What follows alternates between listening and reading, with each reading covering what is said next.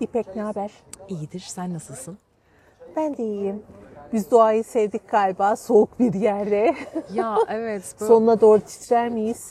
Yani pek titremeyiz aslında ama tabii ki buradaki sohbeti uzatırsak sonrası öncesinde biraz üşüyebiliriz ama şu an çok keyifli. Ama dediğin gibi böyle hani şu an çok karanlık tabii akşam saatleri olduğu için ama hani orada bile yeşillik insana enerjisini hissettiriyor. Bence bu son bölümdeki o korku, heyecan, kan revandan sonra hani titreme ve heyecanı hissedebilmek için hani ne var? Gece parka geldik. Çok heyecanlı kedilerle. Köpek de avladı geçen. Doğru söylüyorsun. Çok korkunçtu ama şimdi biz bir öncekinde böyle bir arınma canavarlar yok efendim kiralık katiller falan demişken hani kedi köpek çok soft kaçtı sanki. Bu kadar aksiyon oluyor evet, şu anda. Bu kadar yeter. Geçen haftadan sonra bu kadar yeter. Evet, bugün ne seçiyoruz? O zaman hemen ben desteme elimi atıyorum ve bugün bir değişiklik mi yapsak acaba? Nasıl çekim bir değişiklik? Olarak acaba tek kart üzerinden mi gitsek? Bugün 3 kart yapmasak mı? Olur. Zaten şansını bizim çenemiz demeyeyim. O kadar düşüyor ki. Doğru söylüyorsun. Diğer 2 kart hep bertaraf oluyor. Bakıyorum hemen desteği karıştırdım. Bir kart geldi ve vay. Seçenekler. Altını sen okur musun? Tamam tabii ki. Hemen bakıyorum. Önüne birçok seçenek çıkacak. Aceleci olma. Sabırla her birini araştır ve kendin için en hayırlı olanı bulmasında yardımcı olduğunu bil. Evet. O zaman seçenekler seçmekten seçenekler. Hadi benim başlayalım. Bu ara en çok muzdarip olduğum şeylerden biri biliyor musun? Seçmek mi seçenekler mi? Seçenekler. Çok seçmek kolay. Yani ben bir koç burcuyum ve kararlı bir insanım. Bir şeyi seçtiğim zaman okey. Ama o kadar güzel seçenekler ve o kadar fazla seçenek var ki. Peki seçenekleri seçip karar verip de ilerleyecek zamanı bulabiliyor musun bu ara? Yani bir problem var sanki bu ara. Ya eskiden beri sonuçta bir spiritüalizmin içindeyiz. Eskiden bir şeyle alakalı, bir karar vermem gereken bir konuyla alakalı birçok olasılık olurdu ama o olasılıklardan bir tanesi böyle hani uçağın iniş pisti vardır ya. Evet. Onun gibi ışıklandırılmış olurdu. Seni böyle cazip bir biçimde içine değil çekerdi. Mi? Çok İşaretler. Severdim ve onu öyle bir gözün kapalı ilerlerdin ki hani uçurum olsa güvenle atlayabilirdim ve düşmezdim. Şimdi bütün seçenekler aynı gözüküyor. Hepsi çok güzel ya da hepsi çok kötü. Ve hiçbirinde de ilerleyemiyorum. Yani bir evet. Bunun Türkçe kelimesini bir türlü oturtamam. Çünkü o anlamda Türkçe hiçbir karşılık vermiyor. Stuck olma durumu var. Evet, hakikaten bunu tam karşılığını ne deneceğini ben de bilmiyorum. Doğru. Ve şöyle bir şey aslında hatta geçen hafta da konuşmuştuk. Bu safra kesesinin işte geçmişte yüzleşmekle ilgili olduğu. Sana da böyle çok kısa bahsetmiştim hatta. Herkeste bu aralar bir diş sorunu var. Diş sorununun karşılığı da kararsızlıktır. Karşımızdaki seçenekler arasında karar veremiyoruz sanki bu aralar. Yani o kadar çok seçeneğimiz var ki aslında ve bir o kadar da hepsi aynı ya da o kadar belirsizlik içerisindeyiz ki o belirsizlik içerisinde bir şey seçmek de istemiyor olabiliriz aslında. Kararsızlığın sebebi hareket etmek istememiz ya da eylemsizlik mi sence yoksa seçeneklerin birbirine benzemesi? Bak burada güzel bir yere değindin. Seçmek istemiyor olabiliriz kısmını. Yani sonuçta çocuklar için de çok fazla oyuncak konuyor önüne falan diyoruz ama ben çocukları gözlüyorum. Kaç tane oyuncak koyarsan koy o kararlı bir biçimde gidip bir tanesini seçiyor. Küçücük bir araba olabiliyor bu. Aynen. Küçücük bir bebek olabiliyor yani o kadar devasa veya işte uzaktan kumandalı oyuncaklarında ama ona o cazip gözüküyor ve o konuda kararlı oluyor. Bizde böyle bir şey var yani bugün sarıyı seçiyoruz, yarın maviyi seçiyoruz. Uyandığımızda tüh ben neyi seçmiştim dün? Böyle bir kaygıya giriyoruz. Neden seçmek istemiyor olabiliriz sence? Ben şey diye düşünüyorum ya seçmekten korkuyoruz sanki. Böyle büyük bir eylemsizlik dönemi geçirdik. Aslında işte kendi içimize döndüğümüz, anlamaya çalıştığımız böyle koca bir pandemi ve hareketsizlik, eylemsizlik, zorunlu eylemsizlik dönemi geçirmek zorunda kaldık. Ve şimdi Sonrasında da öyle hareketli bir döneme tekrar döndük ki hatta çok yorgun döndük o döneme. Yani bir şey yapmak istemez halde, normal dünyaya uyum sağlamakta zorlanır halde sonra tekrar normal dünyaya döndük. Sanki seçimlerimizin sonuçlarından korktuğumuz için seçim yapmak istemiyoruz. Çünkü çok büyük bir belirsizlik var etrafta. Şimdi bak, pandemiyle alakalı bilimsel kısmını sana açıklayabilirim. Hı hı. Pandemide şöyle bir şey vardı. Bugüne kadar alışkanlık haline getirdiğimiz her şey duygusal anlamda negatif kodlandı. Hı hı. Bu ne demek? Biz bir davranışı çocukken oturturken işte bir bardak suyu ilk defa hayatımda içtim. Bu bana pozitif hissettiriyorsa bu eylemi sürdürüyorum, negatif hissettiriyorsa kaçınıyorum. Hı hı. Yüksek negatif hissettiren bir duyguyla karşılaştığımda mesela araba kullanırken kaza yaptım. Hı-hı. Artık araba kullanmak bende kaygı uyandırıyor. Hı, evet. O zaman ondan kaçınmaya dönüyorum. Hı-hı. Şimdi bizim sevdiğimiz sosyalleşme, sevdiklerimizin yanında olma, aile büyüklerimize sarılma, dokunma, Hı-hı. bütün bunlar bize kaygıyı uyandırdı ve ölüm korkusuyla eşleşti. Doğru söylüyorsun. Aslında birliktelik, birlikte olma ve sıcak samimi olma acayip kaygılı bir şey haline geldi. Kesinlikle. En çok hani hep bahsediyoruz, arada modaya falan giriyoruz. Hı hı. Giyinmeyi seviyorduk, saçımızı başımızı yaptırmayı seviyorduk. Evet. Bunlar anlamsızlaştı. O sektörlerin hepsi kapandı. Aynen. Yani eşofman mı giymişim, gece kıyafetimi ne fark eder? Hı hı. Bedenim artık oradaki o gece birlikte olma duygusunu kaygıya çevirdi. Çünkü her şey tehlike olarak gözüktü. Hı hı. Ve bu rutinlerimizi, daha doğrusu alıştığımız bize haz veren rutinlerimizi böyle bir negatif mimlediği için bir uzaklaşmaya girdik. Ama bunun ötesinde sanki başka bir şey daha var bu seçenekleri kullanamamada. Başka bir kısmından açıklayayım. Tam pandemide işaretlendik. Yani artık elimizi ne tarafa alsak kaygı hissediyoruz veya bununla alakalı negatif sonuçlanacağını düşünüyoruz. Bir tık geriye gidelim. Gene vardı. Bunu şey olarak da açıklayabilirim. Teknolojik anlamda seçeneklerin çoğalması ve bilgi obezitesi dediğimiz çok fazla çatışan bilgiyi almak. Ne güzel yapmış bilgi obezitesi. Aa, çok seviyorum. Bayıldım. Bizi bir hani toksik bir zihne sürükledi. Gene eylem yapamaz olduk. Bu da okey. Daha bir sürü sana bilimsel açıklamasını yapabilirim. Ve hepsi bunların sıralı kademe kademe artan kısmı. Yine de diyorum ki bir şey daha var. Evet, benim aklıma sen bunları anlatırken şey geldi. Bilirsin o kitapları diye tahmin ediyorum. Çocukluğumda vardı, sonra büyüyünce de bir tane böyle daha farklı bir kitap çıkardılar. Sonu senin seçtiğin sayfalara göre değişen kitaplar. Eğlenceli kitaplar. Hiç okudun mu öyle bilmiyorum. Netflix'te mi vardı? Kumandayla seçerek. Evet, Bandersnatch. İnteraktif. Bandersnatch. Onun kitap versiyonu. Ben... ortaokuldayken falan böyle Mickey Mouse temalı falan kitaplar vardı. Böyle çok severdim. İşte Mickey Mouse'u yönlendiriyorsun. İşte sen işte 13. sayfa. Mickey Mouse'un şunu yapmasını istiyorsan 13. sayfaya git. İşte şunu yapmasını istiyorsun. Onları sonra işte büyüdüğümde böyle bir zamanlarımda lisenin sonlarına doğru galiba üniversitenin başları gibi Şahane Hatalar diye bir kitap var. Böyle koca bir cilt. O koca ciltte de aynı şey vardı ama o koca cilti hatırlıyorum. Kitabı bitirdiğimde böyle çok ağır gelmiştim. Neyi seçersen seç, kadının başına çok kötü bir şey geliyor. Yani ya öldürülüyor ya tecavüz oluyor. Ya kitapta mutlu bir son bulamıyorsun ve böyle hani koca bir cilt düşün. Yazan neyin kafasındaymış çok merak ettim. Gelecek nesle travma yaratacağım. Kesinlikle. Onları mahvedeceğim. Ve ikincisini alamadım ben kitabın. Yani sahafta görmüştüm, hatta sahafı çok severdim eskiden gitmeyi ben.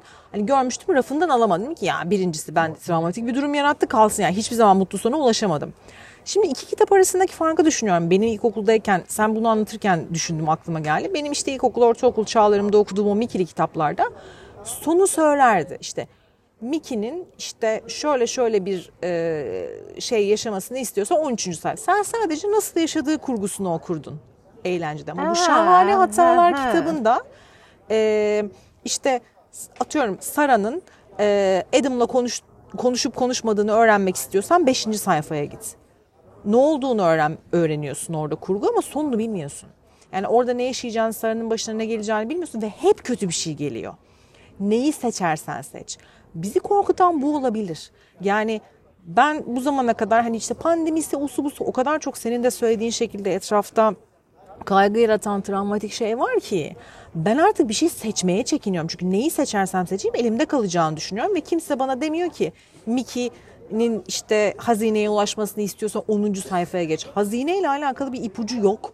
Hani o söylediğin havalimanındaki ışıklı tabelalar yok artık. Yani sen o sayfayı okumaya başladıktan sonra olacak şeyle yüzleşeceksin ve olacak şeyin iyi olduğunu düşünemiyorsun. Çünkü karşılaştırabileceğin bir öyle yaparsam iyi oldu şablonun yok. Bilmiyorum ama bir şey ifade ettim ama. Yok, çok anlamlı geldi. Sen bunları anlatırken bir anda şu duyguyla meç ettim. Evet, neyi seçersem seçeyim. Sonunda beni bir şey tatmin etmeyecek. Sonra bunun altında ne olabilir diye kendi içimde ilerlemeye devam ettim. Acaba biz birlik duygusunu çok getirmiş olabilir miyiz? Yani bir insana gülümsediğimiz zaman eskiden hani yoldan geçen bir insana gülümsediğimizde onunla samimi kalpten bir karşılık bulacağımızı düşünüyorum. Aynen. Şu anda gülümsediğimiz zaman işte karşıdaki şey diyor. Ha işte acaba beni tanıdığı için mecburi selam mı verdi? İş arkadaşım mı? Hani ya da bana bir şey mi satmaya çalışıyor? Birazdan elime bir kartpostal tutuşturup paramı isteyecek. Yani bir gülümsemede bile artık tedirginiz. Evet. Ve şey var, o gülümsemede tedirginiz insanların birbiriyle o kadar dediğin gibi herkes kendini kurtarmaya çalışıyor. Yani şey gibiyiz evet. Sanki gemideyiz. Gemi batıyor gibi hissediyor herkes ama kimse o gemiyi nasıl tekrar yüzdürebiliriz, kurtarmamız, işte hep birlik olursak gemiyi kurtarabilir miyiz derdinde değil. Ben gemiden atlarsam ne kadar süre hayatta kalabilirim, nasıl yüzebilirim, işte ne bileyim herkes en zengin olma derdinde, işte herkes ve herkes bunu hani bir podcast'te daha söylemiştik ya, üzerine basamakları çıkarken basamakta birinin seni ittirmesi değil, basamaktakinin üstüne basarak çıkma derdindeyiz. Çok bireyselleştik ve bireyselleştiğimiz noktada artık bence duymuyor ve görmüyoruz seçenekleri de. Yani seçenekler karşımıza çıkıyor çıkmıyor değil ama duyup görmüyoruz. Geçen gün sahilde yürürken şeyi fark ettim. Böyle ben insan dinlemeyi çok seviyorum. Yalnızken biriyleyken bile hani duyuyorum böyle geçen insanları. Birileri böyle yaşlı insanlar bisiklet yolunda yürüyorlar. Arkadan bir bisikletli geliyor. Bisikletli birkaç kez işte uyardı, kornasını çaldı vesaire falan, duymadılar ya da önemsemediler bilmiyorum. Sonra en son yakınlarına geldiğinde kibarca çekilmelerini rica etti. Aşırı tepki verdiler. Ya bayağı ve çocuk sonra çok kibarca, ben gerçekten çok uzun süredir bu kadar kibar birini görmedim. Dedi ki, bu da çok önemli. Bu kadar uzun süredir kibar birini görmedim. Ve şimdi karşı taraf ona bir tepki veriyor. Döndü ve dedi ki ya ben sizi birkaç kez hani kornamla uyarmaya çalıştım. Ardından ve yanınıza geldiğimde sesimi yükseltmek zorunda kaldım ama sizi korkuttuysam özür dilerim dedi. Oo, çok güzel. Ve buna rağmen yükseldiler. Ve dedi ki ben sizin sağlığınız için endişelendim. Size çarpabilirdim ya da başkaları size çarpabilirdi. Karşı taraf duymadı. Duyup dinlediklerini düşünmüyorum. Çünkü bu kadar kibar bir anlatım, bu kadar aslında sizinle empati kurduğum anlatımına tepki veremezsin. Bir yerde susarsın ve anlayış gösterirsin. Göstermediler. Çocuk en son bisikletine bindi. Tamam özür dilerim dedi ve devam etti. Duymuyoruz. Onu düşündüm. Hani değişikti. Çok değişik geldi bana. Eskilerin bir şeyi vardır. Ahir zamanlarda anne çocuğu tanımaz. Hani kimse kimseyi tanımaz denir ya. Söylediklerim biraz onu çağrıştırdı. Herkes çığlık çığlığa benim duygum diyor. Evet. İyi de o dışarıdakiyle bütünleşmeyince ortada aslında bir duygu olmuyor. Aynen öyle. Ve duyguları da seçme şansımız var. Onlar da seçenek. Yani mesela duygularımızı da seçmiyoruz. Yani o an öfke duyuyorsak evet hani sağlıklı bir şey belki. O an öfke duymam, işte o an yas tutmam vesaire ama hep en şey duyguyu seçiyoruz. Böyle kötücül? Evet, kötücül ve negatif olanı seçiyoruz. Yani bu duyguyu da değiştirme şansın benden çok daha iyi biliyorsun sonuçta. Hani sana hakem kesmek değil bu ama seçebilecekken bunu da seçmeyip en dibe kadar hani o negatifliği yaşamayı tercih ediyoruz. Seçeneklerin de en kötüsünü yani şey gibi korkuyoruz. Bir şey seçmekten korkuyoruz. Ama olan seçenekler arasından da hani bu duygu seçmekse de en kötüsünü seçiyoruz. Ya da olacağını düşündüğümüz senaryolardan da ay başımıza şimdi bir şey geldi, çok güldük ağlamayalım gibi. Hani en kötü senaryoyu seçmeye eğilimindeyiz. Yani şey var, eskiden mesela imkanlarımız daha azken daha çok seçeneğimiz vardı sanki. Evet. Yani doğru. Şu anda bir uçakla Antarktika'ya gidip tatil bile yapabilirsin maddi imkanın el veriyorsa. Hı hı. Fakat şu anda sana Antarktika'ya var bak yine kedi köpek koşturuyorlar. Evet. Antarktika'ya gider misin desem ya soğuktur şimdi hani evet. İşten nasıl izin alacağım? Kendi kendimize kısıtlayıcı bir hale geldik ve bu duygu da dediğin gibi. Biz bu duyguyu seçtiğimiz için bu sonu yaşıyoruz. Doğru.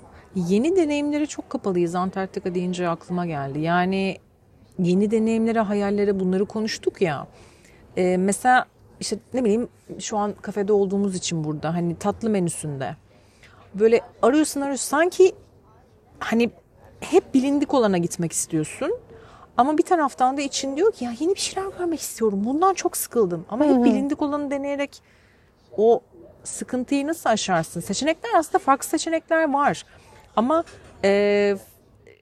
şans eseri bir şey yaşamamak ya da hani bildiğini dışına çıkmamak için hep aynı seçeneği seçme eğilimindesin. Bildiğim alanda kalayım. Konforlu tatlıyı seçeyim. Daha önce yedim ve güzeldi. Tarafındayız sanki. Tolga'yı biliyorsun hani sonuçta 5,5 yaşında. Dünya küresi aldığımızda dünya küresine bakıp dedi ki ben bir Amerika'ya gideceğim dedi. Bir de dünyanın beyaz olan tarafı var ya tepede dedi. Orayı göreceğim dedi. Şimdi okey çocuk oradan beyazı seçti, Antarktika'yı seçti. Benim aklım şöyle oldu. Ya olmayacak bir hayal kuruyor hani. Antarktika'ya nasıl gidecek, bir sürü gidecek ya. Kendimden nefret ettim o anda. Çünkü ben hiçbir zaman bu kısıtlılığı düşünmezdim. Demek ki hayatlarımızda ister teknoloji olsun, ister pandemi olsun bir şeyler değişmiş galiba. Kesinlikle. Ve şey var, bir taraftan da bunun şeyini hemen söyleyeyim ama izledim mi bilmiyorum, Netflix'te Atypical diye bir dizi var. Ben bayılarak izlemiştim Antarktika deyince. Yanlış hatırlamıyorsam Down sendromluydu ama böyle daha idare edilebilir Down sendromlu bir çocuk. Hani kendini çok geliştirmiş ve normal çocukların okullarına gidebilen ve tek bir hayali var. Penguen hastası ve inanılmaz penguenler çiziyor. Gidip kendini kötü hissettiğinde penguenleri izliyor hayvanat bahçesine gidip ve tek hayali Antarktika'ya gitmek. 3 sezon boyunca kimse bu hayaline inanmadı. Son sezonda para biriktirdi, bir sürü şey yaptı. İşte bu hayalini gerçek ama çocuğa kimse inanmıyor. Çünkü bu zamana kadar hep birilerinin yardımıyla bir yerlere gelebilmiş. Bunu tek başına yapabileceğine kimse inanmıyor. Ama öyle şeyler yaşadı ki o kadar sevgi dolu bir dizi ki bu arada. Yani izlemeni öneririm. Gerçekten sevgiyi hatırlatıyor insana. Sonunda gidiyor. O kadar da güzel işlemişler ki bunu. Babasıyla birlikte gidiyor hatta. Babası da her şeyi bırakıyor. Ambulans şoförü bir babası var. Onunla birlikte gidiyorlar ve herkes ona inanıyor. Hayalini gerçekleştirmek için herkes el pençe divan çalışıyor. Öyle bir sürece. Dediğin gibi Tolga'nın gösterdiği buraya gitmek istiyorum'a Tolga inanıyor. Ama artık biz seçeneklerin olduğuna ve bu seçenekleri yapabileceğimize inanmadığımız için başkalarının hayalleri de bize gidersin ya. Evet oluyor. O zaman birbirimize de aynı şekilde yansıtıyoruz. Evet. O zaman da birbirimizi desteklemiyoruz. İşte o birbirimizden kopma burada ne kadar etkili bir hale geliyor. Aynen öyle. Aslında bir konuşmak muhtemelen öyle de bir kart çıkar ve bir konuyu konuşuruz. Bununla alakalı birbirimizi desteklemekle ilgili aslında dişilerin birbirini desteklemesiyle alakalı da bir konuşma yapalım isterim ben ama onu da bize söyleten bir kart çıkacaktır diye düşünüyorum. Son bir şeyden bahsetmek istiyorum. Simyacı'yı hatırlar mısın? Hatırlıyorum. Oradaki hani nereye gitmek istiyordu? Hindistan'a mı gitmek istiyordu bir adam? Aynen. Hatırlıyor musun o öyküyü? Hatırlıyorum. Böyle derinlerden geliyor. Evet. Simyacı işte gezerken bir adamla karşılaşıyor. Adamın porselendi galiba. Böyle parlak porselen işte camdan vesaire şeyler sattığı bir dükkanı var ve en büyük hayali Hindistan'a gitmek. Simyacı oturuyor, düşünüyor bu adama nasıl yardım edebilirim diye. Ve o porselenlerin tozlarını alıyor, parlatıyor.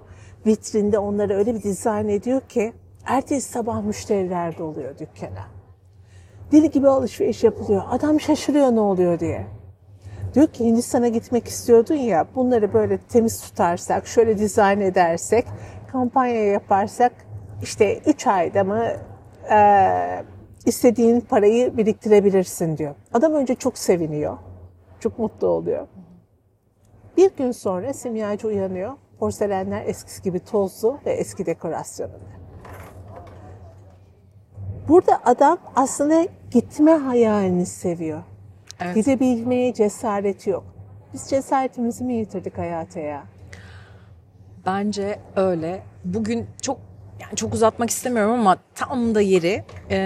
Sabah giderken işe bir radyo dinliyorum. Arada dinliyorum çünkü gülüşlerini çok seviyorum. Dolu dolu gülen bir kadın var. Cem bir dakika. Sen bizim podcast'imizi dinlemeyip radyo mu dinliyorsun? Onu akşam dinliyorum.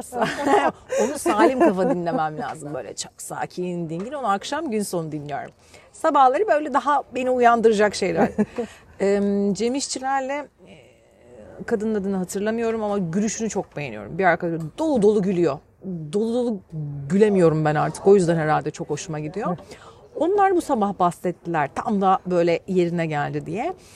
Hayallerden bahsederken Cem İşçiler şey dedi. Tam işte senin söylediğin şeyi söyledi ve ben dedi şeyi sevmiyorum.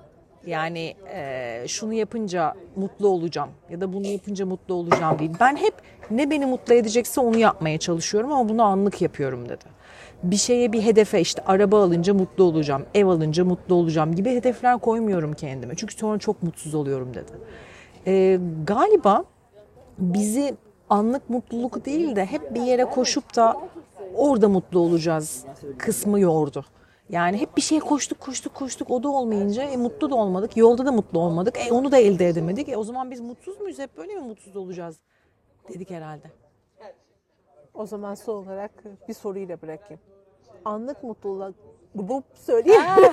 İzin vermediler. Evet, izin vermedi bilinçaltım. Bilinçaltım lütfen izin ver, bir şey paylaşmak istiyorum.